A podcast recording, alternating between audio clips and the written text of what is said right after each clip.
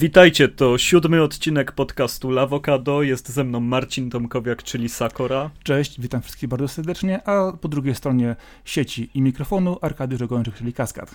Witamy wszystkich. Dzisiejszy odcinek będzie poświęcony opóźnionym graczom, czyli graczom takim jak my, graczom, którzy lubią kupić jakiś tytuł tylko po to, żeby leżał bardzo długo na ich półce i w końcu po kilku miesiącach albo nawet latach odkryć, że bez sensu czekali, że to jedna z najwspanialszych gier, jakich ostatnio doświadczyli. Ogólnie jest to uczucie, które chyba w dzisiejszym zalewie treści towarzyszy wszystkim ale myślę, że tego typu y, tytuły, które się pojawiają w naszym graniu co jakiś czas, pozwalają, myślę, że do, doświadczyć często tych gier trochę lepiej, a z drugiej strony też drapiamy się po głowie i myśląc, kurczę blady, że ja w to wcześniej nie zagrałem. Bo też można pomyśleć, dlaczego na przykład nie, nie udało się wejść w ten fandom wcześniej, nie udało się ludźmi pogadać w chwili, kiedy to wyszło i tą ekscytację towarzyszącą wyjściu nowej gry to nawet... wiesz, przeżyć wtedy to jest jeszcze to, że nawet ma się tą grę w domu, że się ją kupiło. To właśnie o to chodzi, że się kupi, ona leży i mimo iż jest wspaniała, no to dochodzimy do tego z dużym opóźnieniem czasem. Myślę, że ilość gier, którą każdy z nas posiada w domu w tej chwili, to są po prostu hałdy cyfrowych produktów, bo jednak pierwsza i druga dekada XXI wieku to pewna zmiana, jeżeli chodzi o podejście do gier. Kiedyś to były pudełka. Układały się na półce, tak samo jak filmy pokazywałeś je kolegom, chwaliłeś się nimi. Wydaje mi się, że bardziej je wtedy szanowałeś. Natomiast teraz to są łatwo dostępne dobra cyfrowe, możliwe do ściągnięcia w każdej chwili. Kody do gier często kosztują grosze. Nieraz kupujemy gry po prostu, które, e, bo akurat jest tania, a kiedyś o niej słyszałem, nawet jeżeli nigdy nie zagramy, to leży po to na tej hałdzie, ale właśnie chodzi o te gry, które z tej hałdy udało się wyjść ja myślę też, że w naszym przypadku, ponieważ rocznikowo jesteśmy do siebie mocno zbliżeni, jest to też kwestia taka, że te lata największego rozpasania przypadły też na moment, kiedy no, zaczęliśmy zarabiać, jesteśmy dorośli i łatwiej nam po prostu e, znaleźć budżet na, na takie zabawy, więc no, no też tutaj kilka rzeczy naraz się zgrało. No to jest to, co w, e, każdy z nas e, wierzył, gdy był młody. Jak teraz jestem młody, nie stać mnie na gry, kupuję tam czasami jedną, dwie, dostanę od kogoś, ale jak będę dorosły, to kupię sobie wszystkie, które chcę i wszystkie ogram. Tak, kupisz sobie wszystkie, które chcesz, ale nie będziesz mieć w żaden sposób czasu, żeby te wszystkie gry ograć. I to czasami strasznie boli. Tak no ja zdecydowanie zazdroszczę teraz e, młodszym graczom, bo kiedyś, kiedy ja zbierałem, nie wiem, żeby mieć 100 zł albo 200, żeby kupić sobie grę, zbierałem te pieniądze i miałem za to jedną grę na płycie, którą zamawiałem telefonicznie z Ultimy, e, a teraz no za 200 zł ile gier jesteś w stanie przyswoić, dostać, zakupić, ile dostajesz za darmo, ile dostajesz za 10 zł, za 20, czyli za, e, za środki, które no raczej jeżeli pójdziesz do, do rodzica i powiesz, że chcesz 15 zł na grę, no to jeżeli w szkole jest wszystko ok, no to raczej dostaniesz, nie? Więc e, myślę, że, że tutaj młodsi gracze też mają świetną sytuację, żeby poznawać dużo tytułów. Znaczy, młodsi gracze mają dwa plusy w tym. Nawet trzy powiedziałbym. Pierwszy, biblioteka e, gier swoich rodziców które na przykład moje córki bardzo często korzystają i to się przydaje na początek, na jakieś dojście do jakiegoś grania. Druga rzecz jest taka, że jednak gry się bardziej upowszechniły. To nie jest yy, kwestia tego, że kiedyś gry rzeczywiście były pudełkami na e, Wempiku przykładowo lub też w innym sklepie, które można było oglądać, chodziło się koło nich parę razy i w różny sposób, wiesz, czaiło, którą się kupi, którą się nie kupi. A trzecią sprawą jest to, że gry łącznie z Wynika to z tego, że się upowszechniły też często staniały, pomijając kategorię typu indie, ale gier w tej chwili okazuje się o wiele więcej i ta rotacja tytułów i ich cen jest o wiele większa niż kiedyś. Pomijam Nintendo, o tym też będzie przy okazji później, że to jednak dobro stało się bardziej dostępne, bardziej przystępne, pomimo tego, że często e, koszt wydawania gier i ich produkcji jest ogromny, to rozkłada się to na większą ilość odbiorców, no i do gry są wszędzie w tej chwili no nie da się od nich uciec. Jeżeli nie od gier, no to nawet od ich języka, od gamifikacji, od tego jak e, przeniknęły film, jak przeniknęły reklamy, język codzienny. E, no jesteśmy w zupełnie innym miejscu i przez to też dużo łatwiej kolejne rzeczy przegapiać, więc, e, więc może przejdźmy do meritum, do, do tego, Jak wygląda takie przegapianie gier? Powiedz mi, czy masz w ogóle pojęcie, czy wiesz, ile nie wiesz? Wiesz, ile tytułów jeszcze świetnych e, nie zagrałeś? Ile musisz zagrać? Znaczy, możemy to rozdzielić na dwa nurty. Pierwsze, e, kupuję gry hurtowo w bandlach, bo są tanie, bo coś wyszło, albo na przykład jest to na jakimś bazarku lub też licytacji, bądź też gdzieś się pojawiło. I przez to gry po prostu w hurtowych ilościach trafiają do biblioteki cyfrowej, gdzie po prostu leżą na hałdach. E, I wśród tego jest sporo tytułów których nie mam pojęcia po co, po co je mam, albo je dostałem. I są też tytuły, które kupiłem w zasadzie, kurczę, fajnie będzie w to zagrać. No ale tak, w tej chwili kończę inną grę, potem nie mam na nią humoru, następnym razem y, wychodzi coś, coś nowego, innego, co jeszcze bym pograł. I tak nawet czasami zdarzy się zapomnieć o tym, że masz pewną grę, a przerzucanie hałdy tytułów w bibliotekach, w bibliotekach właśnie cyfrowych, co jest trudniejsze niż przerzucanie płyt, przykładowo w szufladzie, powoduje, że naprawdę nie masz pojęcia, czy to jest 5 gier, 10, czy nawet 100, a podejrzewam, że to są naprawdę duże ilości tytułów, które kiedyś myślałem, że zagram, które mi się spodobały, bo fajna grafika, bo fajna muzyczka, o, bo teraz sobie poskaczę w coś, no i sobie nie poskakałem. No ja, ja już doszedłem do poziomu, w którym całkowicie udało mi się odciąć od zakupów impulsywnych. Już naprawdę staram się kupować tylko to, w co zagram.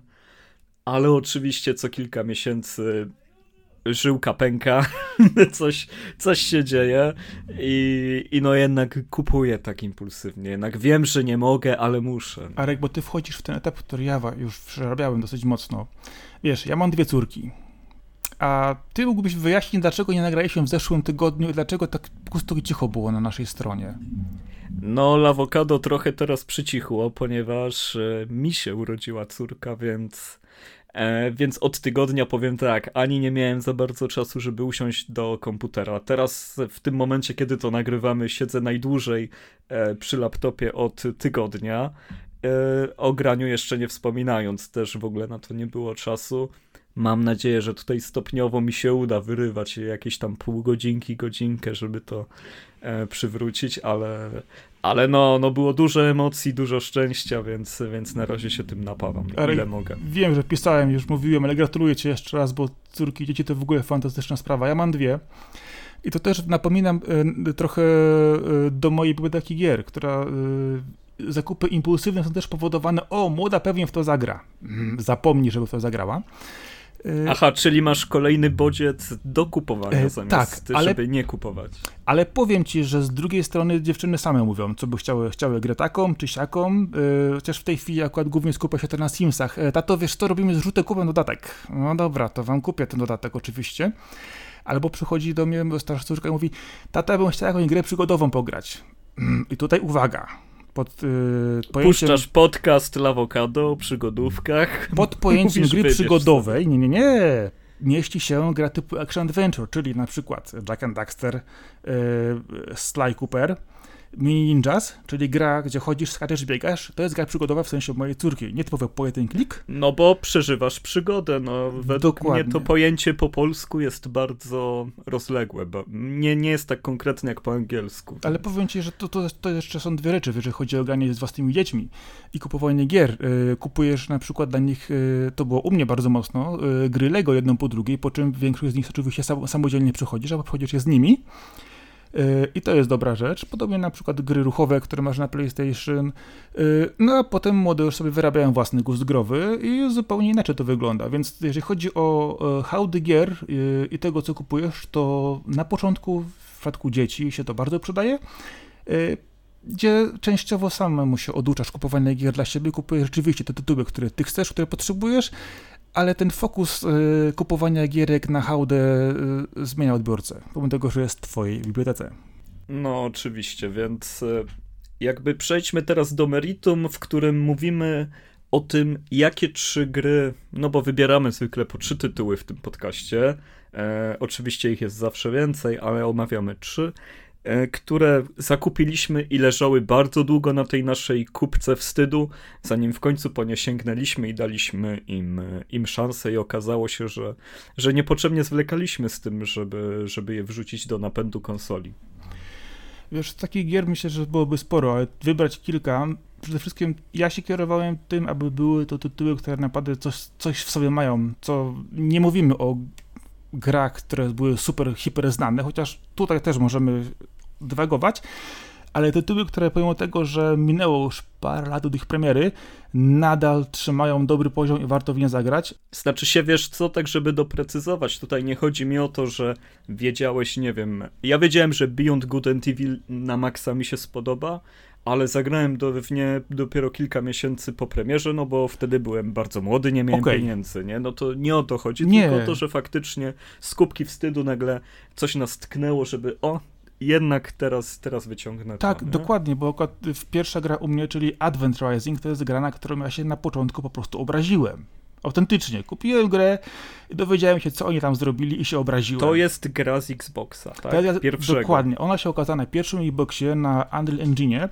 Dla mnie w ogóle pierwszym podejściem było to, że o kurczę, to jest gra, do której scenariusz napisał Orson Scott Card. Mówię, o kurczę, to jest dobra pierwsza liga, jeżeli chodzi o historię i autorów. I ta gra chyba wyszła jeszcze zanim się ukazał Splinter Cell, czyli gra, którą też była sygnowana mocno, że Tom Clancy e, tam przy niej pracował, więc to też był taki czas w branży, kiedy te nazwiska pisarzy tak miały dodać e, fejmu każdej produkcji. Dosyć, dosyć mocno, chociaż ja akurat w przypadku wersji PC dowiedziałem się szybko, że to był też ten czas, kiedy z gier wycinano zawartość. Najczęściej było to tak, że gra na wersji konsolowej miała dodatkowy etap, dodatkowe filmiki, dodatkowe jakieś elementy, modele, natomiast z dziwnych dla mnie powodów e, teoretycznie uważano, że PC są słabsze. Nie zawsze tak było.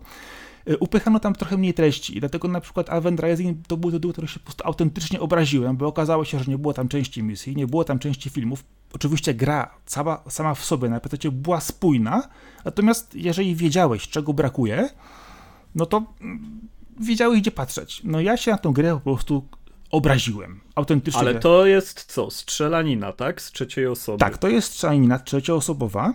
Działa ogólnie rzecz biorąc w realiach science fiction i ma rozmach. Ma naprawdę rozmach. Po pierwsze, podejście do tej gry to jest lądowanie małym statkiem na wielkim gwiezdnym krążowniku i czujesz po prostu gra jest epicka. Naprawdę fajnie wygląda.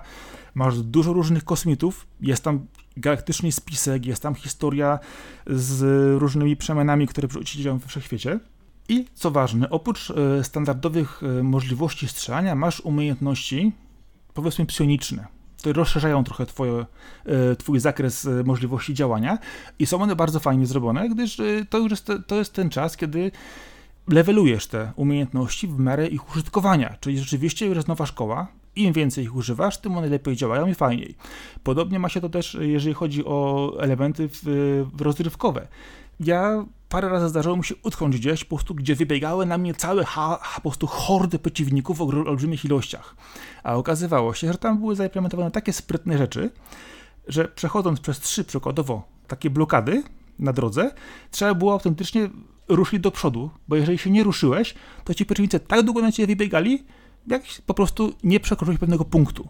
I no, było... takie elementy w dużo nowszych grach też często się tak, pojawiały. Tak, a tam niestety. były to po raz pierwszy. Ja autentycznie za pewną barykadą spędziłem ładnych parę minut, mówię, co się dzieje? Dopiero jak się ruszyłem za drugą i za trzecią, trzeba było naprawdę wykazać trochę odwagi, to po prostu się dało przejść dalej. Tutaj jeszcze miałeś też dużo pojazdów, fajnych rzeczy, miałeś też zwrot, zwroty fabularne dotyczące tego, kto jest dobry, kto jest zły, w jaki sposób. E, tutaj była też scena po napisach, która była tak hardkorowa, że orety, ale otwierać miała tą grę dla całej trylogii. Niestety nie powstała druga ani trzecia część. A kto jest deweloperem tego tytułu? Co zaraz ci powiem, któż to wydał? Eee, oj, oj, gdybym ja teraz to pamiętał, to Majesco i Glipix. Majesco kojarzymy. O Boże, no to faktycznie tak. to są nazwy, które już dawno ich nie słyszałem. Ale Majesco, Majesco miało, mia, miało swoje naprawdę miejsce, było znane. A no i trochę, trochę szkoda, bo w tej grze też, też było parę wyborów takich moralnych, które można było wcześniej sobie dorobić. I ja, kiedy wreszcie do, dopadłem w sieci, bo ludzie zrobili takie coś, że po prostu wyciągnęli tą zawartość z wersji Xboxowej. Można było, do dzisiaj można sobie ją ściągnąć, doinstalować do każdej wersji gry, czy masz ją na płycie, czy masz ją na Steamie, czy masz ją e, na Gogu, gdziekolwiek. I te rozszerzone elementy spinają się z całą tą grą, tworzą, że na PC jest ona pełna, chyba że ktoś ma ją na Xboxie, to bez problemu może zagrać w całość. I naprawdę ta gra jest świetnym doznaniem. Ja sobie pluję w brodę, że w nią nie, nie pograłem, kiedy, kiedy, kiedy wyszła. Może udałoby mi się, nie wiem, pewnie z zerowym skutkiem, nie wiem, polobować chociaż gdzieś tam, że dajcie kolejny ciąg dalszy. Ale gra jest mm, świetna, dobra, genialna. Elementy strzelankowe są bardzo świetnie, bardzo dobrze zrealizowane. Czujesz po prostu kosmiczną epickość i ten scenariusz naprawdę daje radę. A kiedy dowiadujesz się na przy końcu o co chodzi, a potem ci jeszcze po prostu dają dodatkowego kopa w tyłek po napisach, no nie ma szans, żeby ukazał się ciąg dalszy. Szkoda, chociaż nie wiem, książka, żeby się okazała, to też raczej już jest niemożliwe, ale dla mnie przykład gry, na którą akurat, no nie, że leżała po prostu i zapomniałem o niej, tylko gra, na którą się obraziłem, a później plułem sobie w brodę, że ja w to nie zagrałem wcześniej. Świetny tytuł, można spokojnie do niego wrócić. Grafika nie jest już może pierwszej jakości, ale sam gameplay, scenariusz, opowieść, pierwsza klasa. No brzmi, brzmi nieźle, chociaż tak naprawdę do końca nie wiem o co, o co w tej fabule może chodzić, jakie jest zawiązanie akcji. To, no, to właśnie o, o, to chodzi, że y, podam ci prosty przykład. Y, lądujesz statkiem na tym wielkim krążowniku i następuje atak kosmitów, innych. Prosta rzecz, trzeba się najpierw przebić przez nich, później ewakuować. Ważne jest to, z kim się ewakuujemy. Tutaj jest element fabularny dosyć mocno zawiązany. Y, pojawia się potem kolejna rasa, która y, jest związana z tymi, którzy nas zaatakowali, usiłują ostrzec ludzkość, powiedzieć właśnie, co się, co, się, co się dzieje, co jest dalej. I tutaj zamilknę, bo właśnie kolejne etapy, które się przebijamy przez kolejne planety, kolejne stacje kosmiczne, odsłaniają nam kroki, elementy tego spisku, aż dowiadujemy się kto i co i dlaczego.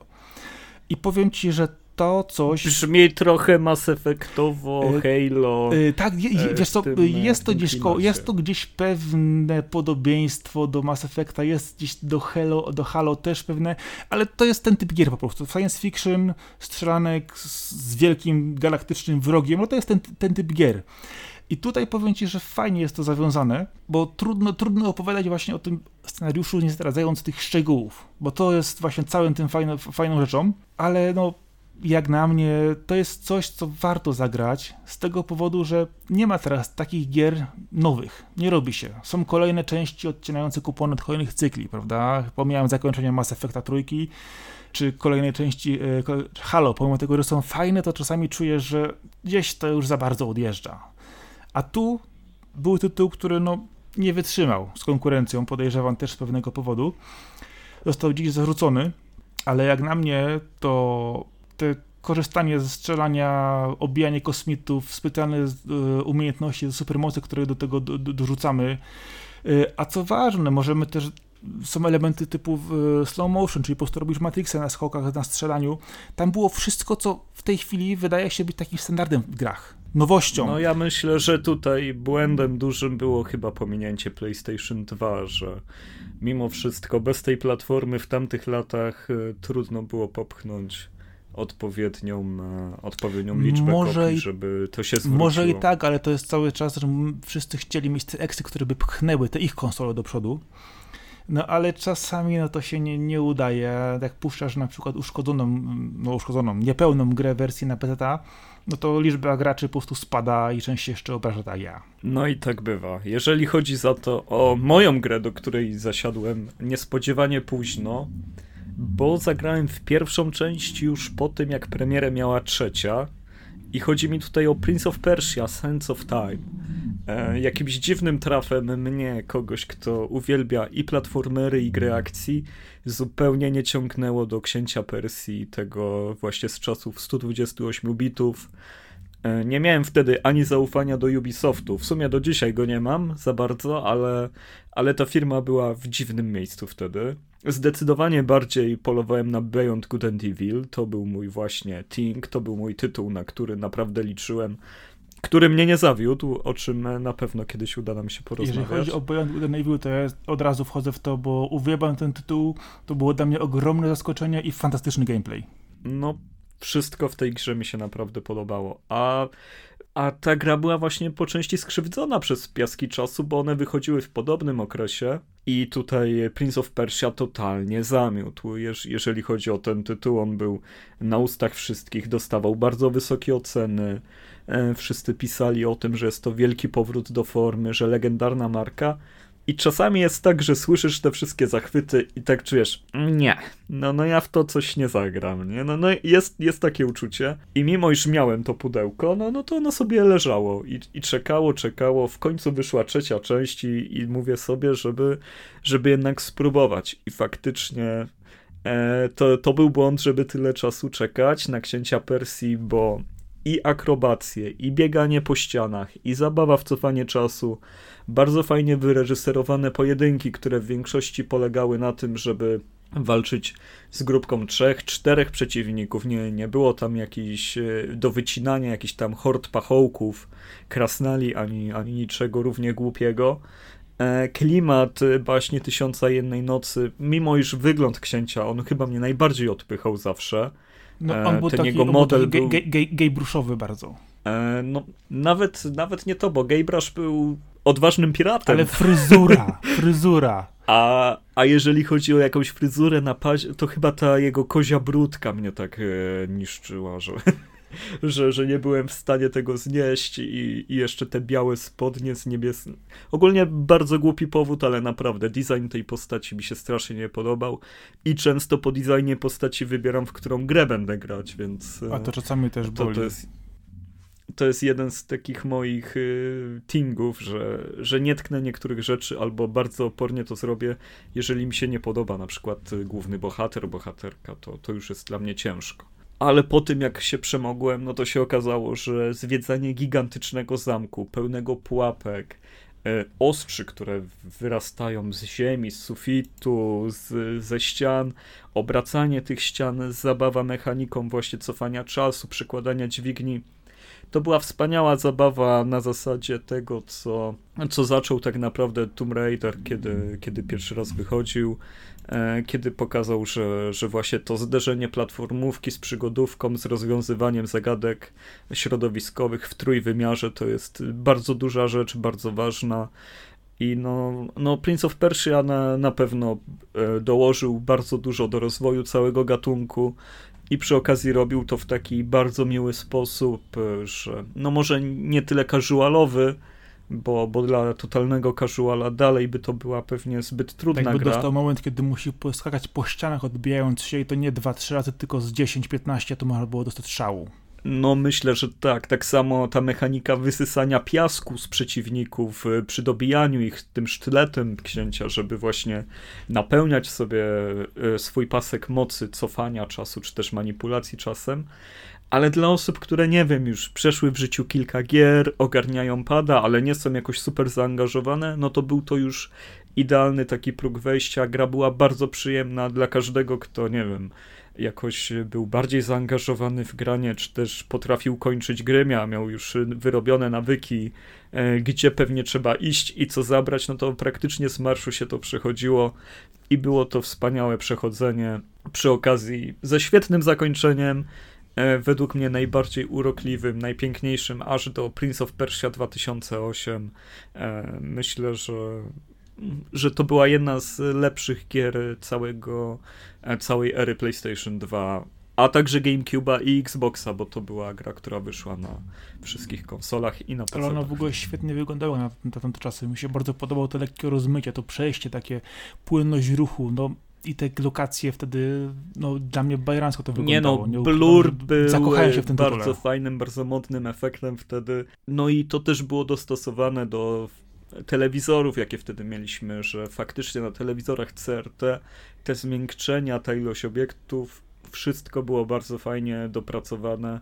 Wersje HD Prince of Persia już według mnie, no, no niestety tak samo jak wersje PC-owe często to miały, że na tych ostrych y, monitorach, y, na, na tych zaostrzonych krawędziach często uciekała część magii. Ale w tym tytule akurat było to dobrze zrobione na PC. Tam było ładnie, ładnie, ładnie ten był zrobione i nawet całkiem, całkiem dobrze krawędzie, krawędzie były, były pokryte i tam to dobrze wyglądało. Było to fajnie, taki lekko bajkowy klimat dawało. No i poza tym ta gra miała też to, co jej wielki pierwowzór, czyli wybitną animację. Tutaj, jeżeli chodzi o sam ruch księcia, on był zdecydowanie z najwyższej półki, jaka wtedy technologicznie istniała. I, I naprawdę zachodziłem w głowę, czemu ja tyle czasu, tyle lat czekałem, żeby w tą grę zagrać, w tę grę. E, no, serio, nie umiem do dzisiaj tego wytłumaczyć. Od razu skończyłem potem Warrior Within i tą trzecią część, która ma trzy litery T w podtytule. Two Thrones, tak? Chyba, chyba tak. The Two Thrones. E, przy wszystkich to już było takie bardziej mordobycie moim zdaniem. No tak, już dwójka niestety u mnie bardzo dużo zepsuła, przede wszystkim tym, że miała dwa zakończenia, a trójka już podejmowała tylko jedno z nich, olewając całkowicie to, które było dla mnie lepsze i, i czułem się tak e, trochę skrzywdzony, jak zwykle zresztą. Ale, ale z, całą, z wielką przyjemnością skończyłem szybko potem całą trylogię. E, Prince of Persia 2008 był grą, którą brałem na premierze i się od razu zakochałem. Jest to jedna z moich ulubionych gier w ogóle ever i też remake, który powstawał, czy też quasi remake przy okazji filmu później, też bardzo lubię, mimo już nie zgarniał jakichś super ocen, to też ten Prince of Persia, co towarzyszył premierze filmu, e, to, to był też według mnie bardzo spoko. Ej, ale film był też całkiem spoko. No. Biorąc pod uwagę ekranizację i ten, to powiem, że w kategorii kina przygodowego trzymał się nieźle, nie, nieźle całości. Kupa. No, jeżeli Fajnie chodzi o egranizację, no to chyba razem z Silent Hill jest e, naj, najlepiej je zrobioną. Takie mam odczucie. No, myślę, że tak. Chociaż to jest temat na, na, na inną rozmowę, egranizację. No i Mortal Kombat do, do, oczywiście, do, do, bo żeby nie było, że zapomnieliśmy o, o takim e, kroku w przód e, dla całego kina i o Street Fighterze, który na zawsze jest w serduszku. Ojej, odejdźmy od tego tematu, bo jak pójdziemy w Street Fightera i tą, i, i tą nawalankę ze Street Fighterem, gdzie były zdigitalizowane postacie z filmu. Ale Ojej. faktycznie odcinek o egranizacjach to musimy sobie zapisać w kajeciku. Oj, zdecydowanie tak, bo to, to, to, to będzie można powiedzieć parę dobrych rzeczy i parę bardzo złych rzeczy. Okej, okay, a jaka inna gra u ciebie przeleżała zdecydowanie za długo? No to, te, to, to teraz cię zastrzelę, posłuchaj. Strzelaj. Teraz cię zastrzelę tak, że autentycznie, bo to jest gra o strzelaniu. Takim strzelaniu, że o Jezu, yy, za, to jest gra, za którą stoi Shinji Mikami, tak to jest Vanquish. Ja w tę grę nie grałem na premierze. Ona leżała, kwiczała, a jak w końcu ją zagrałem, to mówię, O, ja ją skończyłem coś w dniu premiery.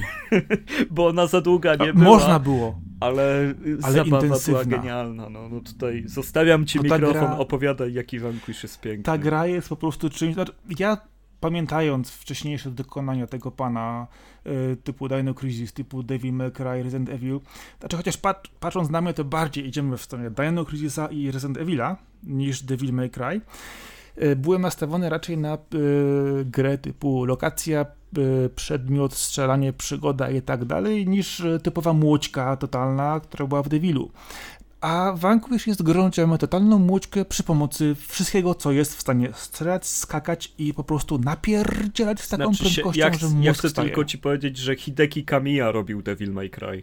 Tak, e, wiem, bo to Hideki Kamiya i yy, to jest to jest duet, który no, stał razem z bezpośrednio za Vanquishem. oni odpowiadali za tak Capcomowe jest, dokładnie cuda, tak. a potem robili gry na własne. No to jest Platinum, no hello, Platinum, wiemy. Clover, no, no to są te studia, które no, są tym, co jest najlepsze w grach tak naprawdę. Dokładnie, jestem, jestem świadom po prostu twórców tej gry, dlatego wymieniam właśnie te, te, te tytuły. I to było tak, że jakoś wydawało mi się, że nie no, strzelanka znowu, kolejna, a z drugiej strony wiadomo, było też wtedy jeszcze kupa innych rzeczy do grania, o których w tej chwili pewnie nie pamiętam, e, ale masz tego głównego bohatera imieniem Sam, masz jego po prostu piękne, przygryzione cygaro do, do tego, masz wielki po prostu givery, kombinezon bojowy, no tak, chociaż pewnie się zastanawiałem, mówię, tak, ja mam jakieś gandamy pewnie, pewnie w tle, to zapogam wielkimi robotami, bo to bo, bo tak jest taki mały, mały opancerzony, to nie jest duży, z drugiej strony nie, nie, latają zombie, to znowu nie ten klimat, albo chociaż dinozaury, co ja będę w ogóle strzelać? No i tak to sobie leżało, leżało, leżało, aż w końcu odpaliłem. I tak fantastycznie intensywnej gry to ja nie grałem chyba nigdy no ja wcześniej. Ja myślę, że możemy określić Vanquisha jako jedyny slasher z bronią palną jaki powstał. Tak, i to jest dokładnie slasher z bronią palną. To jest gra, w którą grasz 15 e, minut, a czujesz, jakby grał w nią dwie godziny po prostu nie, ale to nie jest zmęczenie typu przechodzę jeden etap, etap jestem po prostu totalnie wkurzony, bo tak w nim na, nasadzili wszystkiego, że nie da się tego przejść, tylko gra jest tak intensywna, tak perfekcyjnie wyważona, że czasami po prostu wręcz normalnie spazmatycznie wykonując ruchy postacią do kolejnych yy, wrogów jest to zrobione tak, że zmęczysz się, ale skończysz ten etap, wydaje ci się, że minęło dużo czasu, a minęła zaledwie chwila i mówisz sobie, o kurczę, dawaj następny. I to jest po prostu bardzo, bardzo fajna rzecz. No, powód jest banalny. Znowu ruskie, znowu Amerykańcy, ktoś nam zestrzelił stację kosmiczną, tu mamy super, super fajny kombinezon, wysłamy jakiś oddział, trzeba go uratować. No, predykcjonalna fabuła jak w większości tego typu, tego typu wiadomo, napręty sklesanych, szybkich ratunków dla kogokolwiek ale po prostu znakomity po prostu gameplay, wyważony. Ale też no, koncept ekstremalnie... tego, tej stacji tak. kosmicznej to jest wybitnie świetnie zrobiona e, miejscówka. Ale to się łączy właśnie z tym całym gameplayem, po prostu spektakularnym, po prostu absolutnie dynamicznym. E, i co ważne, też ten kombinezon miał pewną fajną umiejętność, czyli pchał postać po prostu na takiej rolce No miałeś e, takie silniki odrzutowe jakby w, w sobie. Dokładnie, pod, podczepone na sobie. I w momencie, kiedy wchodziło się w ten tryb ultra szybki i usiłowało rozstrzelać parę osób, bo to mieliśmy też tryb z wolnego czasu, parę różnych dodatkowych mechanik, które się tu pojawiały, ale całość połączenia tego był tak no po prostu wspaniale połączony, że po prostu strzelanie po, po kolejnych osobach czasem było takie, że tylko się skakało na boki, czekało się po prostu doładuje te wszystkie umiejętności, pasek i wracało się z powrotem po prostu autentycznie na pełnej wiksie, po prostu wjeżdżając we wszystko, co Przecież tylko można nawet wygrać. animacja rzucania granatu jest wyjątkowa w tej grze. Ten albo cygara. No, albo cygaro. Leci w ciebie rakieta, wyrzucasz cygaro i jej czujniki są zmylone i lecą za, za cygaro czy papieros, już tam nie, nie pamiętam. Cygaro, też miał cygaro, takie dosyć grube, ale po, to jest taka po prostu ostra jazda. No, to, to, nie jest gra, przy której czasami strzelankach yy, masz chwilę oddechu, gdzie autentycznie się nudzisz, bo przechodzisz z etapu do etapu. Nie, to po prostu tutaj przechodzenie z etapu do etapu to po prostu ciągle nagrzewanie w, w kolejne po prostu, wiesz, hordy przeciwników. Yy, nawet jeżeli masz bossów, które czasami się są powtarzani czy denerwujący, to przy odrobinie szczęścia, jakiś dobry wypatrzeniu odsłony, no to po prostu jedziesz dalej do przodu. To jest tak intensywna y, gra, że no to jest tylko praktycznie bieganie, skakanie, strzelanie, napierdzielanie do kolejnych rzeczy i zrobione w tak niesamowitym stylu, że nikt tego nie był w stanie później powtórzyć. Naprawdę, nikt. E, ja pamiętam, jaki byłem z siebie dumny, kiedy udawało mi się na tym ślizgu prze, przelecieć na przykład pod, e, pod nogami wielkiego robota i z shotguna go tam od dołu jakby w podbrzusze Dokładnie. kilka razy mu sprzedać albo wyskoczyć na niego, a potem e, wpadłem na YouTube'a, żeby zobaczyć jak grają Japończycy w ten, w ten tytuł. Ojej. O, Ogólnie boli. jest to tytuł bardzo arcade'owy, w którym można powtarzać etapy, no bo one są zrobione tak jak misje, że tam masz od A do Z i ocenę na końcu, więc jeżeli się spojrzy na to, jak najlepsi ludzie grają, jeżeli tym się zainspirujesz i wrócisz ponownie do gry, no to twoja gra się zaczyna zmieniać, zaczynasz trenować. Jest to niesamowite, że, że jest w stanie powstać tytuł, który jest strzelaniną, w której faktycznie rozbudowujesz swój skill inaczej niż tylko lepiej celując, no, no bo tutaj nie chodzi o lepsze celowanie, nie do końca, no bo trzeba trafić w ten cel, ale też chodzi o umiejętność poruszania się po tym świecie. Jest to no wybitne. To, to się, tego, się trzeba, tego się trzeba było nauczyć. Na przykład są gry, które też pamiętam, które wymagały tego, żeby nauczyć się sposobu poruszania, ale to jest tak samo jak z bieganiem. Jeżeli nauczysz się biegać i wiesz, jak to zrobić, to nie będziesz po 10 minutach po prostu padać wywieszonym jęzorem, tylko spokojnie przebiegniesz to te pół godziny. I tu właśnie w Vanquishu dokładnie ta sama zasada jest. Jeżeli obczaisz, w jaki sposób się poruszać, gdzie się ukryć, czy ewentualnie w jakim momencie wybiec na kogoś, bo inaczej tego nie przejdziesz, no to po prostu zabawa była przednia. Ale tutaj może jeszcze trzeba dodać to, że bossowie są świetni, no i oczywiście mamy przerywniki typu Platinum, czyli e, oczywiście jest też zwrot fabularny w środku, mamy różne elementy dotyczące tego, kto kogo nie lubi, oczywiście wielki zły wraca, wielki dobry i tak dalej, no to jest Platinum, masz po prostu epickie sceny, wiesz, wielkie wybory molar, moralne i tak dalej, e, które ciebie nie dotyczą, są tylko do ciebie pokazanym filmikiem, a ty po prostu skupiasz się na jednej rzeczy. Musisz ocalić świat i robisz to w takim stylu, no, że o. Ja tak naprawdę miałem przez y, pewien czas w głowie, że to jest postać sama, to jest y, pastisz Solid Snake'a. Że on jest wrzucony w bardzo podobną misję, w wielu momentach się podobnie zachowuje na tyle, na ile pasuje to do tej gry i też jest w takiej wielkiej geopolitycznej zawiesinie, gdzie on jest tylko żołnierzem i... Ale tutaj sam jest takim bardziej cwaniakiem niż, niż takim wyważonym żołnierzem. Nie no, oczywiście tutaj jeżeli chodzi o styl platynowych, no to oni robią gry z bohaterami, którzy e, są takimi typowymi e, asami wszystkiego od one-linerów, którym nikt nigdy nie podskoczy.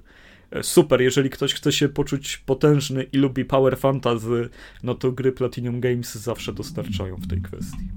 No, to, jest, to jest klasa sama w sobie. No, Platinum to jest dla mnie, no dla ciebie też pewnie chyba No, in Platinum Games we trust. No, no tutaj w, w, kogo innego mogę wierzyć, jak nie w nich. No, no jest tak. kilka ekip powiedzmy, ale na pewno Platynowi i Level 5 to, to bym się Level tak five. nie zapędzał. Oni mają u mnie trochę w notatniczku naskrobane.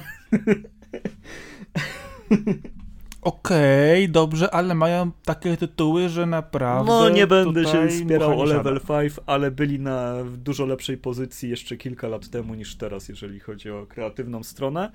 E, bardziej bym powiedział, że studio od Yakuzy które zrobiło też Binary Domain, genialne, e, czy też no... Chociaż akurat Binary Domain jakoś do mnie nie, nie, nie trafiło. Denerwował no, mnie myślę, sposób celowania Myślę, tam. że jakbyś dał jeszcze raz szansę tej grze, to jest szansa, że, żeby cię przekonała. Czasami trzeba. To trzeci raz mam do niej trzeba. podchodzić?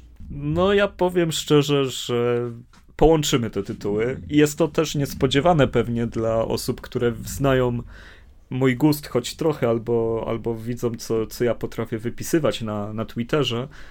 E, więc chodzi o Nier Automata. Grę, która w zasadzie po tym, jak skończyłem Nira i, i jak bardzo byłem w nim zakochany, jak, jak bardzo mózg mi wybuchł, powinienem od razu się za nią brać. I nie wiem czemu ta gra u mnie leżała i czekała, ponieważ byłem też przekonany, że to granie tą postacią Tubi, no to jest coś nie tak, coś mi do tego Niera nie pasowało, kiedy on, e, ta pierwsza część po prostu, dla, dla pierwszej części Niera, poza całym filozoficznym przesłaniem tej gry, brzydota była bardzo, bardzo ważna, że ten Nier to był, to był najbrzydszy bohater, jakiego w życiu e, poprowadziłem do zwycięstwa i no, no teraz mi wstyd. Ale, ale nie wstyd teraz mi wstyd. I najlepsze jest to, że jak odpaliłem tyl tylko Nier Automata w końcu, bo stwierdziłem, że muszę skończyć tysiąc innych rzeczy najpierw, że coś mnie tam nie przekonuje, a to było nie dość, że kontynuacja Nira, to jeszcze właśnie Platinum Games, to jeszcze Yokotaro. No wszystko było podane na tacy, żeby mi się spodobało, a ja tego nie chciałem. Bo z każdego screena widziałem też, jak bardzo jest to inne od, y, od Nira właśnie, od oryginału. Ale stary, kiedy ja to już uruchomiłem, to po pięciu minutach wiedziałem, e, że popełniłem wielki błąd i już trzeba było to dawno zrobić temu. E, Nier Automata jest grą, która jest e, przewi przewybitnym tytułem, tytułem, który robi tyle rzeczy nietuzinkowo, tak potrafi inaczej podejść do gracza. Sama kwestia zakończenia tej gry, czyli no minimum trzy razy trzeba ją ukończyć, żeby ją ukończyć, no ale w przypadku poprzedniego Niera miałeś gestalta i replikanta po prostu i to było w ogóle strasznie posiekane, jeżeli chodzi o sposób podejścia do historii i obrazowania tego, dlatego trzy razy przejście Niera automaty myślę, że to jest takie minimum. Znaczy się e, gestalt i replikant, no to były tak naprawdę dwie części wydane w Japonii, gdzie w jednej wersji masz ojca dziewczynki, w drugiej brata dziewczynki i ten brat jest bishonenem, E, ale to dla tej historii tak naprawdę niedużo zmieniło, bo, bo myślę, że wydźwięk y, to jest i tak walka do samego końca o życie, o życie osoby, którą kochasz bezwarunkowo, więc czy to jest córka, czy siostra, e, to, to tutaj ja to całkowicie rozumiem. E, myślę, że wydźwięk gry nie jest za bardzo zmieniony. Ale Nier Automata to jest gra, w której jesteśmy cyborgami, które ku chwale ludzkości E, wyruszają z Księżyca na Ziemię, żeby odbić Ziemię z rąk robotów, e, które za sprawą kosmicznej technologii, czy też kosmitów, którzy przybyli pewnego dnia na Ziemię, przejęły całkowicie naszą planetę E, I, no, no i ludzkość musiała się wynieść na księżyc, z której właśnie jako operatorzy nas zsyłają na Ziemię, e, żebyśmy rozwiązali ten problem, żebyśmy byli w stanie odzyskać planetę dla ludzkości. Jak wielkie historie się w tym kryją, jak duże wyrzeczenia i jak duże kłamstwa mamy do odkrycia, to się nie, nie dzieje w żadnej innej grze. To tutaj, jeżeli chodzi o nawet epickość i rozmach, z jakiej zwykle słynęła seria Final Fantasy, gdzie tam już było ty, tyle obróceń fabuły i te takie dziwaczne wyjaśnienia, e, nawet, nawet najbardziej wybujała część Final Fantasy, czyli chyba siódemka, e, nie, nie, może, nie może się równać scenariuszowo z tym, co się dzieje w Nier Automata. E, kolejne przejścia też są po to, żeby pokazać nam grę z innej perspektywy. Jedno przejście mamy e, podstawową postacią, drugie mamy inną postacią, będę w ten sposób mówił, a trzecie przejście to jest tak naprawdę zamiast trzeci raz przechodzić e, tę grę, oczywiście drugie przejście jest zrobione w skróconej formie, że nie robimy drugi raz 30 godzin, tylko przeskakujemy do najważniejszych momentów, ale kiedy zakończymy je i pojawia się trzecie, to jest coś, jakbyśmy grali w sequel tej gry, w, w, w, dalszą część. E, to jest pokazanie zupełnie nowych elementów, które, e, które bez ukończenia ich ja nie wyobrażam sobie odbioru tego tytułu, bo jest e, niesamowicie skomplikowany. No ale zrobić grę, którą chcesz przejść po raz kolejny, drugi, trzeci bez problemu, to jest sztuka. A tutaj bodajże przygotowano ponad 20 zakończeń, z tego co pamiętam. Tak, tak, tutaj, ale podczas gry przegrywając je odkrywasz. Y, no, ale wiesz co, kwestia myślę taka, że to jest, to jest gra, która przede wszystkim walczy klimatem, po prostu, który, który idzie przez tą całą grę i te lokacje, no zrujnowany świat, no to jest po prostu mega, jeżeli chodzi o, o te rozwiązania ale z drugiej strony się po prostu zawsze zastanawiam, Wiesz, co, co oni teraz mogą Jeżeli chodzi dalej. o połączenie e, Platinum Games i Yokotaro, mogą zrobić dosłownie wszystko, bo Nier Automata jest grą, w której masz e, cyborga, więc jest to gra, w której levelujesz na zasadzie wszczepów, czyli rzeczy, które możesz w nim udoskonalić.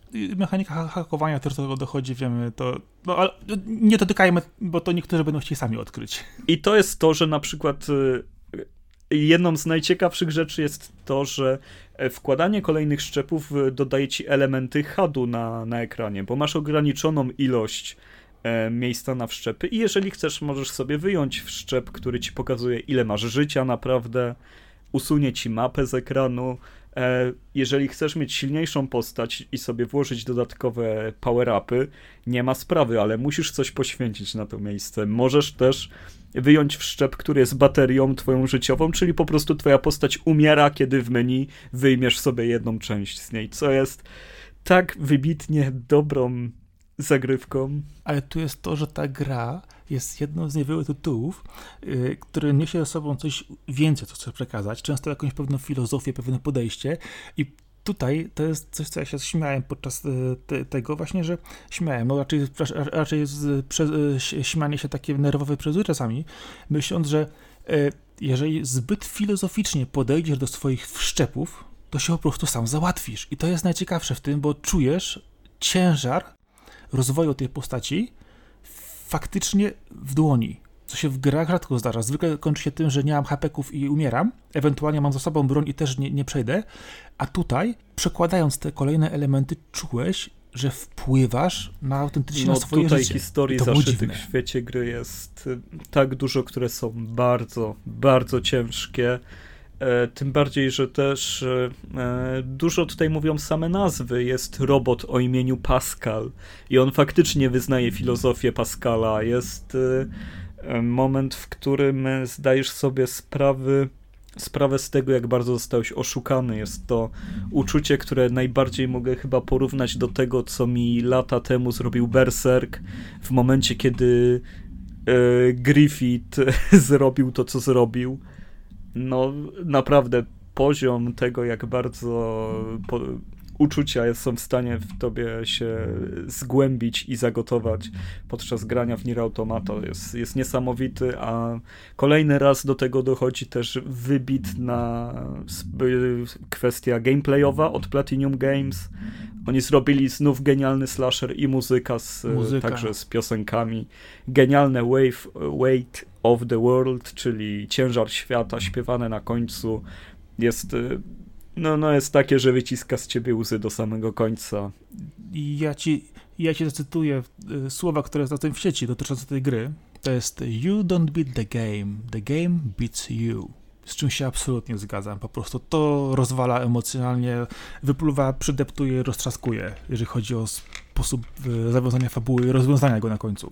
No i oczywiście o to, że gameplay opowiada tę fabułę. I to w taki sposób jesteśmy wrzucani w takie sytuacje, że mamy opowiadaną historię tym, co sami robimy, że, że to wystarczy. Przy okazji jest bardzo dużo ciepłych momentów, bardzo dużo drobnych momentów, dużo drobnych rozmów. Wybitna bardzo rzecz, tak bardzo jak tylko się da. Obok Bloodborne zapewne, to są dwie moje gry generacji całej, ale na Bloodborne akurat się od razu rzuciłem, a nie wiem czemu na Nier Automata nie.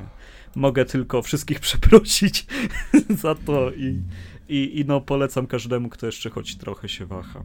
Nie ma, nie ma czego, czego się bać, nie, nie ma na co czekać, bo, bo takich tytułów się nie robi raz, raz na rok, raz na dwa, tylko raz na generację.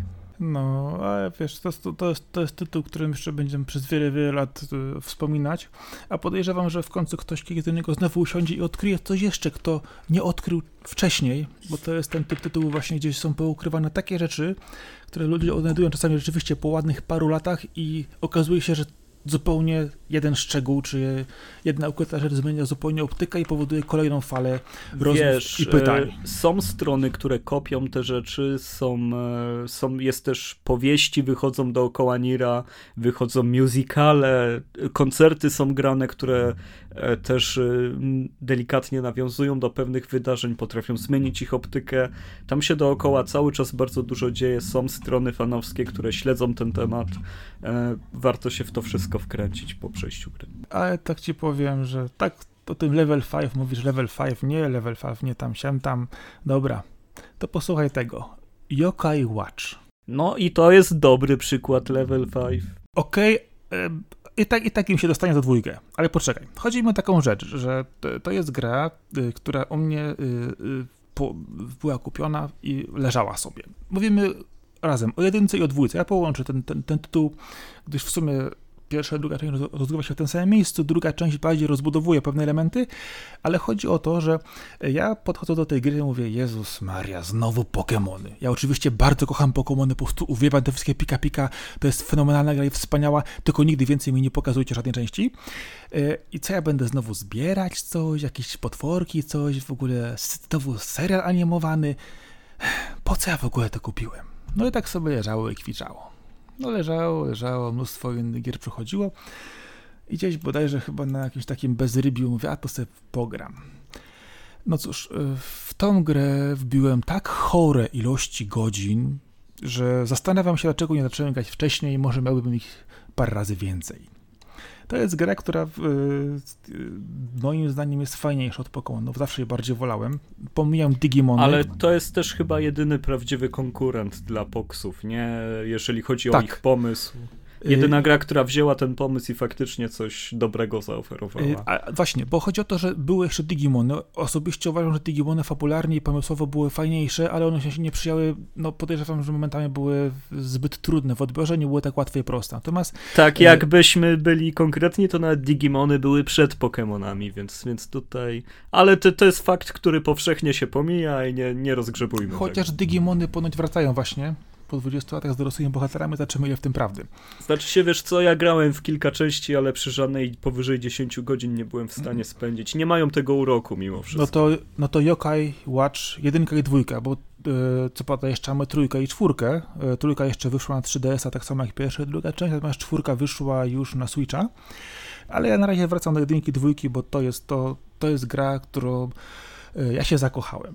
Ważne jest to, że y, w przypadku Pokémonów mamy raczej wymyślony, wymyślony świat, bardzo mocno wymyślone różne stworki i sposoby działania, natomiast Yokai jest osadzony, to ważne jest, trzeba pamiętać o tym, bardzo mocno w mitologii japońskiej. Bo chodzi to o te wszystkie różne mitologiczne, mistyczne stworzonka, które gdzieś tam się przewijają przez nasze życie. Jeden ciuka więc skarpetki, drugi spowoduje, że coś tam się e, drzwi czaskają. No yokaje to są takie duchy, nie duchy, stworki, Dokładnie nie stworki. Nie? To tak. jest coś na co nie ma słowa jakby w naszym języku, nie? Bo to jeszcze nie duch, a tak naprawdę nie demon, co, co takie małe stworzenie, chochlik. Znaczy, wiesz co, w takim, gdybyś chciał przejść do mitologii słowiańskiej, to różne tego typu rzeczy byś znalazł. są odpowiedniki, ja nie ukrywam, że zagrałbym w ogóle w grę, która wzięłaby te wszystkie różne chochliki, duchy, yy, diabły i inne tym podobne z mitologii słowiańskiej, przełożyła na taką, taką grę, chociaż podejrzewam, znaczy, że to... A powiedz mi, czy myślisz, że Totoro myś, byśmy mogli jako yokai określić? Totorzątka, te małe? Yy, jeżeli chodzi o kurzyki, te małe, to myślę, że tak. Natomiast całą resztę już niekoniecznie. No bo Totoro jako Totoro to jest po prostu duch, nie? Lasu, powiedzmy. No tak, ale to jest, chociaż w Yokajach też masz większe stwory, które są, działają regionalnie, ale chodzi o to, że gra sama w sobie skupia się na, na, tych małych stworkach, które są wszędzie. Na początku dostajemy e, ducha jako e, przyjaciela, oczywiście przedstawiamy go przypadkiem, e, potem naszym kompanem zostaje pewien kot samobójca, autentycznie. Ten kot po prostu ma mocno schowaną psychikę. Oczywiście jest to wszystko wyjaśnione, dlaczego tak reaguje, zachowuje się. Natomiast całą resztę stworów odszukujemy za pomocą naszego zegarka, który pomaga nam wykryć te różne stwory. Dostajemy później, e, jako zaprzyjaźnienie z nimi, dostajemy medal, który pojawia się w naszej książce. Możemy oczywiście od tego dołożyć cały e, sposób walki, bo yokaje mają to do siebie, że jak gdzieś je znajdziemy, to większość z nich raczej się wystraszy i odruchowo Oczywiście nie jest to wyjaśnione, że nas atakują, że są źli, tylko są wystraszone i się bronią. Ale jak już je obijemy trochę, to możemy się z nimi zaprzyjaźnić, bądź też e, w jakiś inny sposób do nich podejść. Ale kwestia jest taka, że świat przedstawiony jest śliczny. To jest gra, która z jednej strony dociera do młodego odbiorcy, masz młodego bohatera lub bohaterkę, y, możesz sobie to wybrać, który sobie chodzi, lata, y, skacze po różnych, różnych, y, różnych miejscach i yy, żyjesz w fantastycznie pięknym, pastelowo-kolorowym, ładnym mieście, przeżywasz przygody różnymi koleżankami i kolegami, no i odkrywasz ten świat Jokaju, który się przenika z twoim.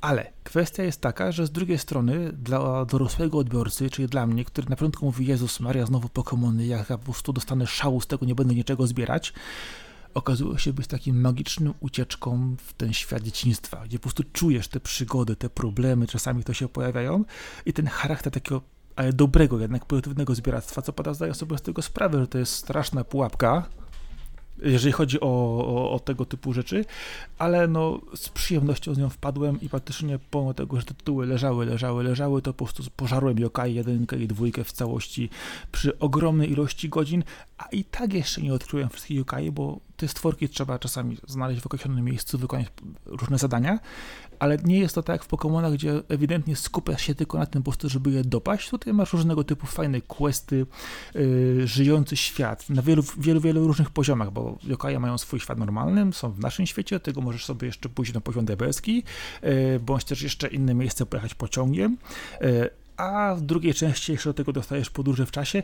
No, sposób rozbudowania tej gry jest potężny, a jest to tak uroczo pokazane, myśląc w sumie o młodszych graczach, teoretycznie, bo yy, później, żeby wymasterować tą grę, to trzeba naprawdę mieć naprawdę takie możliwości skilla i znaleźć takie yokaje mocne, że przejście niektórych bossów no, jest wręcz po prostu chore czasami, ale sposób właśnie przekazania tego po prostu ma kosmiczną magię. To jest gra, w którą ja grałem e, przez długi czas praktycznie wszędzie, przy każdej okazji, w każdym możliwym miejscu, a tu jeden quest, a tu jednego yokaja, a tu znowu gdzieś pojedziemy, coś odkryjemy. Nie no, to są urocze gry i też jeżeli chodzi o to przedstawienie ich w naszym świecie ludzkim, no, no bardzo, bardzo mi się to zawsze podobało w Yokai Watch. No, natomiast teraz będzie trochę jednej, jednej rzeczy, która mi się po prostu wkurzyła, jeżeli chodzi o drugą część gry Yokaja, gdyż praktycznie druga część Yokaja to są y, trzy, pra, y, trzy gry.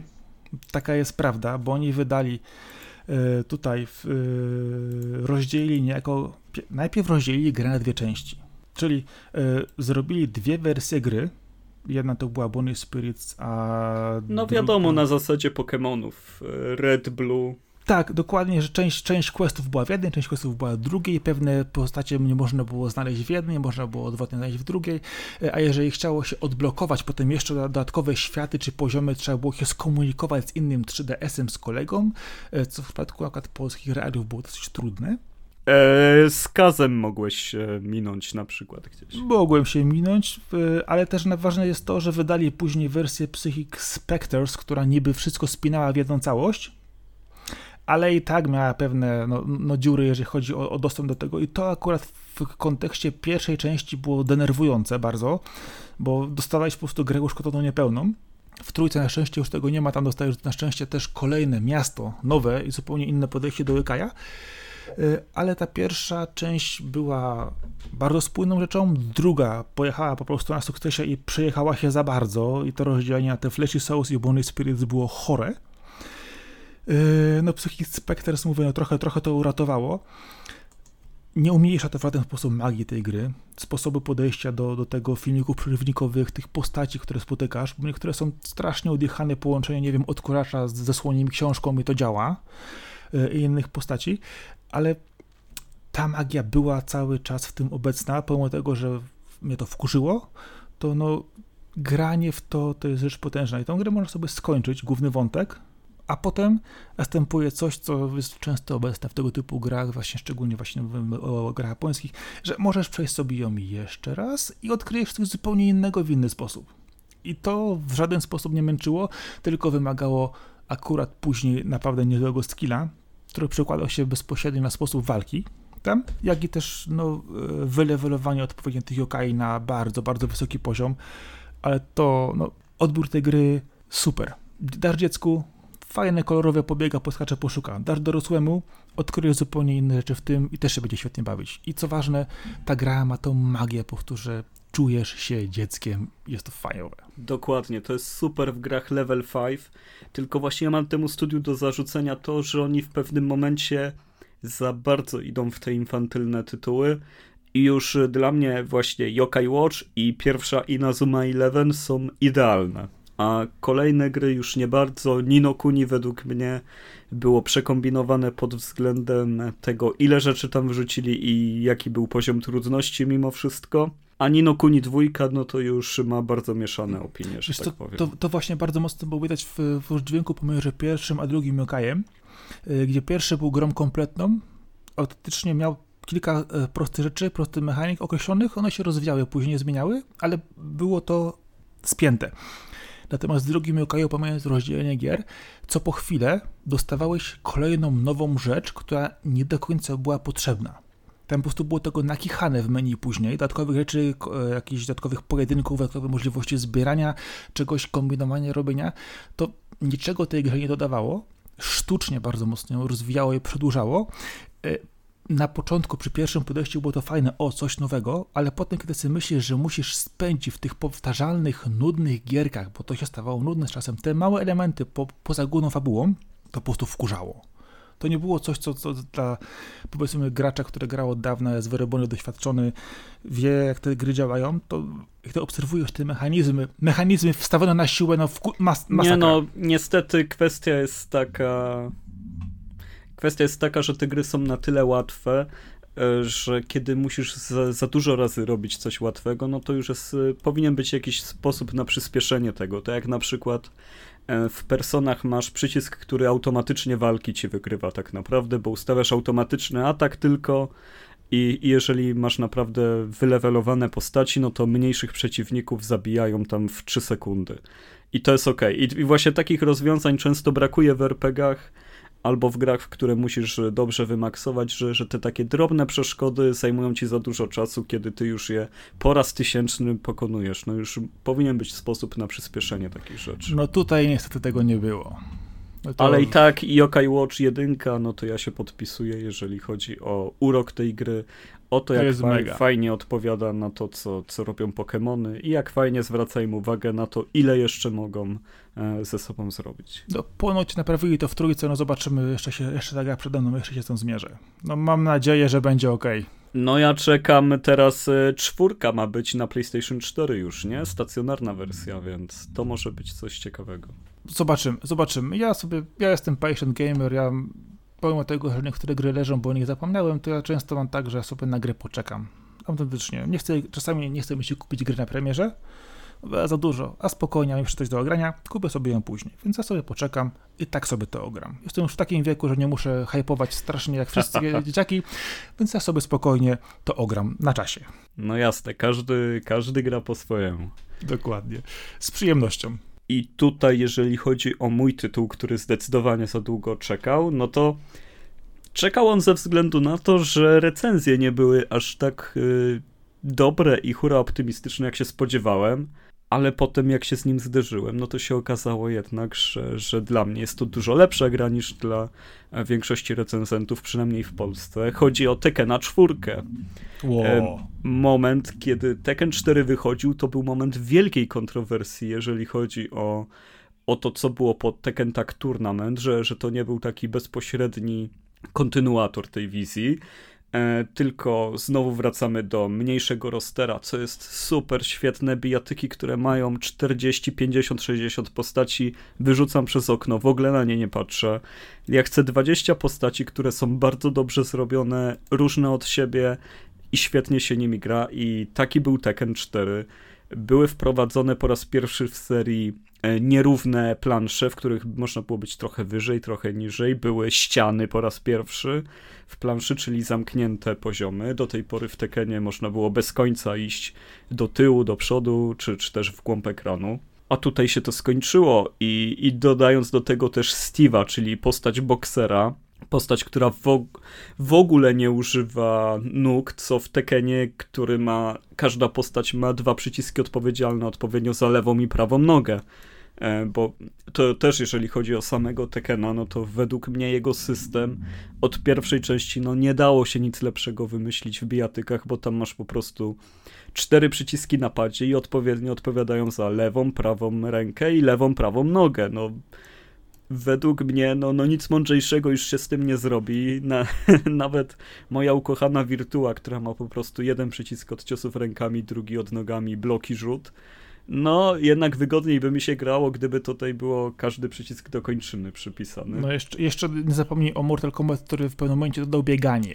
No, Mortal Kombat i jego sterowanie to, to jest też e, ewolucja bardzo straszna, bardzo robiona po omacku. Według mnie cały czas Mortal szuk powinien szukać tożsamości w tym względzie, żeby, żeby naprawdę intuicyjnie się w to grało.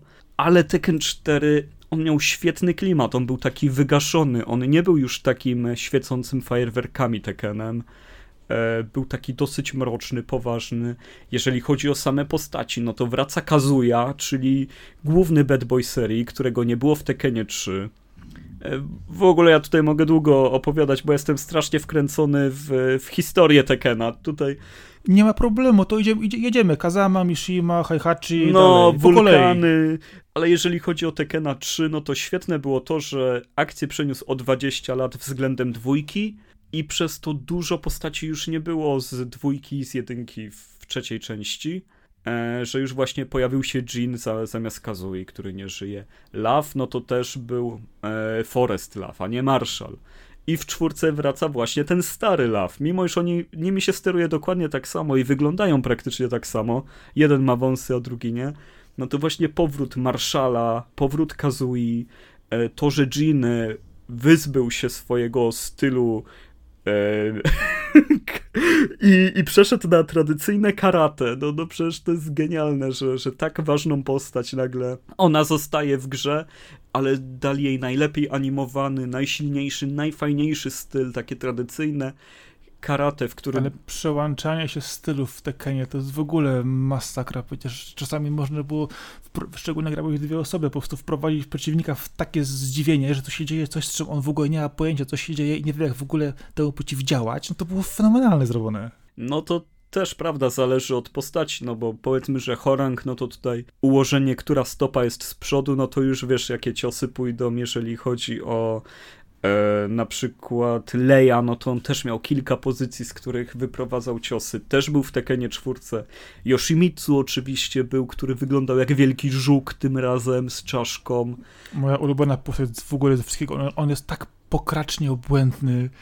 Yoshimitsu ma zawsze najfajniejsze ruchy, ale też jest strasznie trudny do grania. Zawsze. Ale to jest, to jest, to jest tak samo jak Soul Calibura, Soul Edge'a Voldo który po prostu nie wiesz, jak grasz z, z gościem, który gra tą postacią, to nie wiesz, czy grasz z początkującą postacią, czy z geniuszem. No, z tym, że Voldo ma bardzo potężne ciosy, a Yoshimitsu, no, ludzie, którzy grają Yoshimitsu turniejowo, jak się obejrzy, co oni robią, to naprawdę muszą się napocić, żeby, żeby zabrać ludziom ten pasek energii, podczas gdy e, Paul Phoenix po prostu wjeżdża z bara, robi podcinkę, łokieć, e, salto w powietrzu i, i, już pół paska ci schodzi, ale właśnie te postaci były idealnie między sobą e, zbalansowane, każda coś nowego wprowadzała. No Steve, który właśnie zamiast dwóch kopnięć e, na przycisk lewej i prawej nogi miał uniki, czyli e, bujał się tak charakterystycznie. Do tego bujania jego tułowia można było dodać potem cios ręką, żeby odpowiednio wyprowadzał cios no, wybitna rzecz w skali całego gatunku. Nie wiem, czemu teraz bijatyki nie korzystają z tego. Według mnie w każdej bijatyce powinien być system właśnie poruszania się górną częścią ciała postaci, żeby móc dodać trochę e, do, do ciosu energii albo unikać ciosów. No, najważniejsza mechanika według mnie, jaka doszła w, w bijatykach od czasów bardzo, bardzo odległych, czyli chyba trzeciej albo pierwszej nawet wirtuły, Marduk doszedł, gość, który walczy Valetudo, wielki taki ogromny Portugalczyk. E, no ale Lej też jest, no co to jest też od dzikiego czana z jego mężczyzną. No, no Lej, no to jak zawsze, no to jest, Lej to jest moja postać, więc ja tam jest, umiem te wszystkie to jest szaleństwo w pozy nim przybierać i, i też uważam, że jest świetny. On też e, jego legenda w Tekkenie jest bardzo długa. Jest oczywiście King, którym zawsze się gra wybitnie dobrze. No tutaj jest bardzo dużo takich postaci pomnikowych, bardzo dużo dobrych zmian dla serii. Totalnie nie rozumiem ludzi, którzy, którzy nie lubią akurat Tekkena 4 albo nie wspominają Tekkena 4, bo naprawdę robił świetne rzeczy. Ja mam starszy sentyment do trójki, która była naprawdę kwintesencją, jeżeli chodzi o tą serię. Nie no, trójka to jest, to jest w ogóle e, legenda. Wiadomo, perełka epic, epic. wszystkiego. Epic po prostu, ale... mordobicie typu epic, no koniec tematu, no dziękuję, wiesz, wjeżdża panda i koniec. A, no i w czwórce też jest panda, nie? Ale, ale kwestia jest taka, że czwórka naprawdę była bardzo odważną grą, która bardzo dużo rzeczy zrobiła dobrze, i miała bardzo fajny roster, który już potem w Tekkenie 5, jak już doszedł Raven, e, no, no Tekken 5 już miał tak przegięte postaci i też jeżeli chodzi o samą szybkość e, zabijania się, bo też jest to ważne w bijatykach, że e, w Tekkenie 4 jeszcze chwilę ta walka trwała, to, to nie było tak, że robisz dwie akcje i koniec rundy, chyba, że naprawdę dobrze ci szło, ale Mam wrażenie, że od Tekena piątki wystarczy zrobić dwa kombosy i już jest po pasku życia przeciwnika. Bardzo mnie to bolało w piątce, w szóstce, nawet w siódemce za szybko ten pasek życia schodzi w czwórce jeszcze to jest na fajnym poziomie. Ale z drugiej strony, jeżeli miałeś dobrego skilla, to potrafiłeś w trójce jednym kombu zjechać całą postać, ale to trzeba było naprawdę nieźle wyskillować. Natomiast później w tych kolejnych częściach to wchodziło, tak mówisz, za łatwo. To po prostu było prawie półautomatycznie. O raz, dwa, trzy, cztery, pięć, pak zeszło. No, czy jest, trzeba było no, naprawdę mało zaangażowania, żeby zrobić dokładnie. kombosa na, na pół paska energii, więc to, to nie było zbyt fajne. To jest też to te, temat, o którym mówiliśmy kiedyś wcześniej, że te uproszczenie gier czasami idzie za bardzo, a w przypadku w, ewidentnie skillowo-technicznej nawalanki to było niepotrzebne. Dokładnie. I jeżeli chodzi o samego Tekena, ma strasznie fajne filmiki kończące, ma, ma w ogóle tryb fabularny, w którym widzimy bardzo dużo szkiców dotyczących postaci. Serio, jest to gra, która powinna być na oku każdego, kto lubi bijatyki, bo tak fajny zestaw postaci, tak kompletny, yy, z tyloma fajnymi motywami rzadko się zdarza, a, a w serii Tekken, no to ostatni raz był właśnie przy Tekkenie 4. No, ale też te filmiki, te całe FMV, które wchodziły od samego początku, no to było, to było kwintesencja. Wchodziłeś, patrzyłeś historię postaci, rozwijałeś ją, patrzyłeś na końcu, co się dzieje, potem szukałeś alternatywy wersji, innego rozwinięcia, czy było walkę przejść inaczej, czy było inne zakończenie, no to po prostu było świetne. Te filmiki były dosyć krótkie, ale tak podkreślały czasami no, po prostu sposób tej postaci bycia, czy rozwiązania historii, że to też się normalnie mogło mogło się czasami nawet wzruszyć przy nawalance. To było dobre. Nie no, wzruszenie zawsze, historie związane z Kingiem, no, no to, to zawsze no, były wzruszające. Oj tak. Kwiatki, I, i Nina zawsze była irytująca i zawsze będzie. Znaczy, jeżeli chcesz rozmawiać o irytujących postaciach, o to możemy sobie po, pogadać o Annie na przykład. Albo o Ale Jacku. Jej Ale jej tu w czwórce nie było Anny na szczęście. To chyba była jako strój do, do Niny, ale to, Możliwe, to możliwe. Ale, no, ale no, nie, no nie było jej, nie było jej, dobra. No tak, ale ilość postaci, postaci po prostu do, dostępnych w tych grach, no to jednak no, spektrum było takie, że niektóre były, bo były potrzebne, były częścią głównej fabuły, inne dodawano na siłę, żeby było coś fajniejszego, śmiesznego, a podejrzewam, że w każdym kolejną częścią, tak, to z marką, która się rozwija, ilością twórców, które mają teraz bardziej pojechane. Ej, a wstać jeszcze coś takiego. Co? Mm, wiesz co? Kaktusa w sombrero. No i właśnie te, te rzeczy w późniejszych Tekenach, no już jak widzę te postaci, które w ogóle nie mają stylu walki prawdziwego, tylko wymyślone specjalnie dla niej jakieś dziewczynki z piłami łańcuchowymi zamiast rąk, którym odpada głowa przy niektórych ciosach. No. E, no, no nie pasuje mi to. Ja zdecydowanie bardziej wolę, kiedy mam postać ta walczy taekwondo, ta, ta jest zapaśnikiem, e, ten ma karate. Bardzo to lubię w I jeszcze jedno styl pijanego mistrza. I styl pijanego mistrza. To jest w ogóle, to jest genialne. Sposób poruszania się przy tym, no, no to jest, to się po prostu patrzysz, po prostu poezja ruchu, no świetne. No więc, y, więc y, to jest trzecia gra, którą ode mnie, którą zakończymy ten odcinek. Nie wiem czemu ją przegapiałem, ale to jest też taka lekcja dla wszystkich, żeby nie do końca słuchać się negatywnych ocen, czy też pozytywnych, zawsze warto samemu podejść do, do pewnych tytułów. Zwłaszcza jeżeli lubicie jakąś serię, a wszyscy wam mówią, że jej najnowsza część jest słaba może nie rzucajcie się wtedy na nią na premierę, ale zawsze sprawdźcie Dokładnie, sobie sami. Bo to tak czasami jest z tymi grami, e, że e, zbyt duży hype powoduje, że gra jest po prostu zjechana przez graczy, którzy mieli zupełnie inne oczekiwania wobec tytułu, a tytuł w sam sobie naprawdę jest często dobry, świetnie się w niego gra, jest poprzemyślany, ale że akurat wybuchła kolejna burza w internecie e, spowodowana po prostu że tym, że jakieś niedorozwinięte dzieci nie dostały tego, co chciały, no nie słuchajcie tego, naprawdę podejdźcie do gry samodzielnie, poszukajcie często też recenzji w innych miejscach niż te, które czytacie zwykle. Po, popytajcie kolegów też, bo może ktoś wcześniej do tego podszedł. No chyba, że to jest czekajcie. Fallout 76, to możecie zaufać już ludziom. Jeżeli powstają kompilacje memicznych filmów, jak coś jest okropne i słabe, no to akurat nie ma co tego podważać. Znaczy Fallout to jest taki po prostu epic, e, creepy epic fail, że aż boli ale to po prostu pokazuje, no, jak, jak po prostu zniszczyć fenomenalną markę w trzech ruchach, tak? Jeszcze do tego dać abonament na nic. No, można i tak, można i tak. Bethesda pokazała, że, że potrafi. No a potem, no tak samo spójrz na, na, na premierę mobilnego Diablo, zostało wygwizdane praktycznie w całości. No, znaczy są takie. Się, jeżeli chodzi o mobilne Diablo, ono jest pewniakiem dla Blizzarda. To akurat się zbiegło z innymi sytuacjami po prostu był źle zapowiedziany, a nie, nie że chodzi, że to jest zła gra. Prawda jest taka, że y, pomijając recenzje y, różnego typu portale agregujące informacje, to czasami po prostu warto y, nawet spojrzeć na YouTube, na jakiegoś gameplaya, zobaczyć gdzieś po prostu trochę dalej, o czym jest gra. Na przykład ja się tak przejechałem na Shadow of the Tomb Raider, gdzie wszyscy mówili, Boże święty, straszne, znowu powtórka, w ogóle weźcie to, jest, nie, nie pasuje i nie podoba się i odcierają kupony. A ja pomimo tego, jestem fanem serii, e, miałem swoje uwagi co do restartu jej w, w postaci Tomb Raidera i później e, w kolejnej części w Rise of the Tomb Raider bawiłem się fenomenalnie i też się wystraszyłem Shadow of the Tomb Raider. Oczywiście gra może jest trochę krótsza, może czegoś tam delikatnie nie brakuje, ale historia opowiedziana i graficznie zrobiona no jest piękna. Ja czekam na ciąg dalszy. Pomimo tego, że twórcy wywalili trochę, bo mieli dać jeszcze dodatkowe levele, to i tak uważam, że pomimo tego, że się wystraszyłem, to gra jest świetna. No teraz możecie mi bić. I tym pozytywnym akcentem przechodzimy do końca siódmego odcinka. Dzięki Marcin.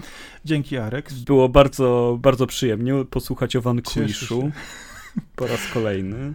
Cieszymy to bardzo. E, wiesz co, myślę, że taką rozmowę będzie można przeprowadzać co jakiś czas, jak nam wykopiemy kolejne skarby z naszych, wiesz, e, przypasnych bibliotek. E, Oczywiście, Ale... do niektórych tematów powrócimy w sezonie drugim.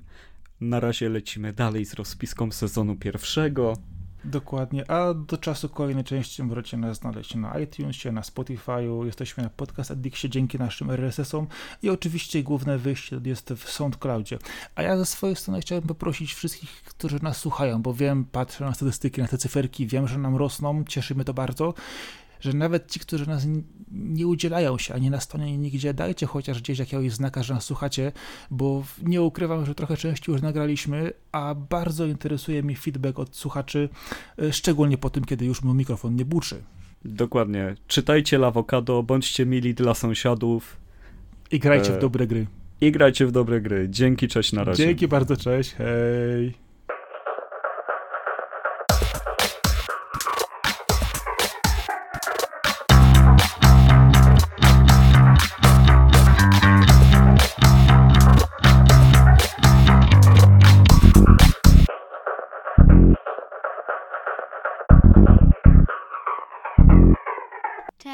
Cześć, jestem Iza.